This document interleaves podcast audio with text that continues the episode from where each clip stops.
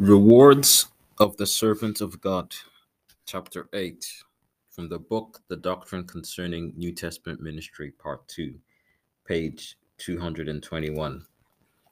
Rewards of the Servant of God, Chapter 8. Are they which follow the Lamb whithersoever he goeth? These were redeemed from among men, being the first fruits unto God and unto and to the Lamb. And in their mouth was found no guile, for they are without fault before the throne of God. Revelation chapter 14, verses 1 to 5.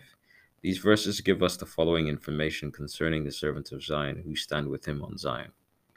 1. They will stand on Zion with the Lamb of God. God exalted Jesus far above all heavens and set him on Zion. Ephesians chapter 1, verse chapter 1, verse 20, 21, chapter 4, verse 10, Psalms chapter 2, verse 6. Jesus said, If any man serve me, let him follow me, and where I am, there also shall also my servant be. If any man serve me, him my Father will honor. John chapter 12, verse 26.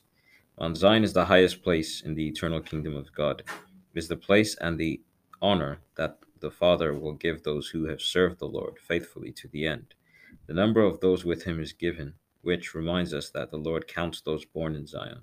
And of Zion it shall be said, The Lord shall count when he writeth up the people that this man was born there. Psalm 87, verses 5 and 6. When the servants of God consecrate themselves to answer the call to serve the Lord, the nature of Zion is born in them. The Lord shall count also reminds us that one day soon that number will be completed. When the Lord shall build up Zion, he shall appear in his glory. Psalm 102, verse 16. They, number two, they have the Father's name and the Son's name written in their foreheads. Revelation chapter 14, verses 1.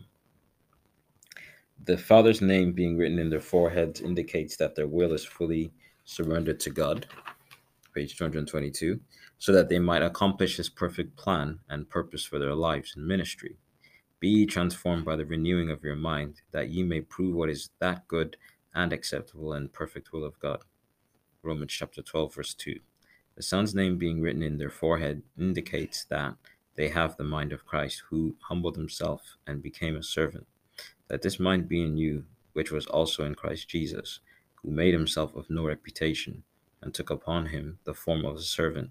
He humbled himself and became obedient unto death, even the death of the cross. Wherefore God also hath ex- highly exalted him Philippians chapter 2, verses 5 to 9.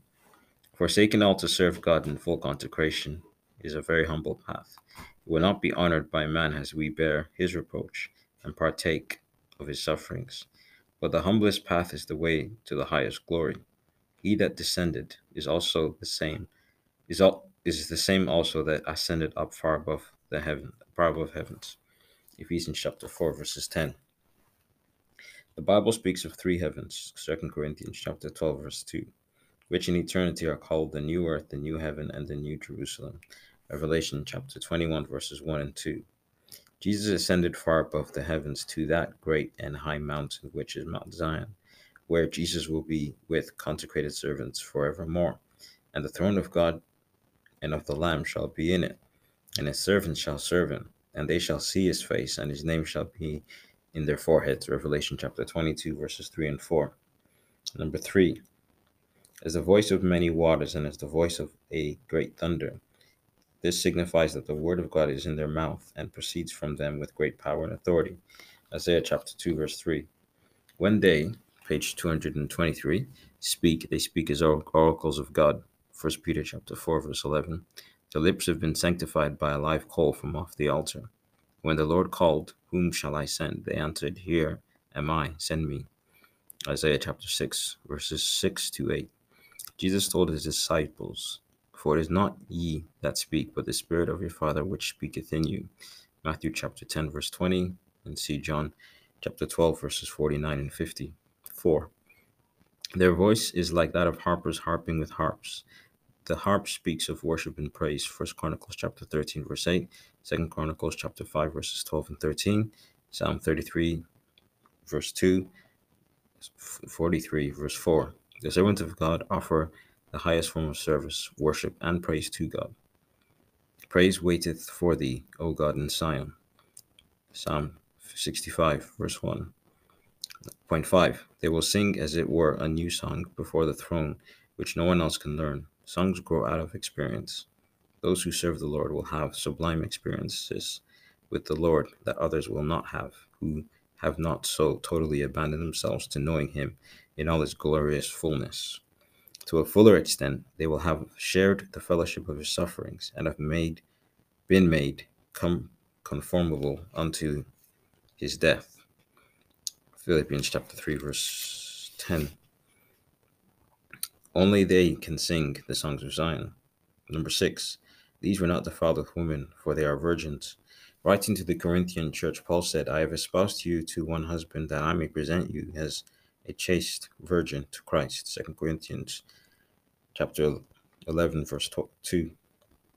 That expression, as a chaste vir- virgin to Christ, is clearly to be understood in a spiritual sense, for it encompasses the whole church, including the married and the unmarried. End of recording. Amen.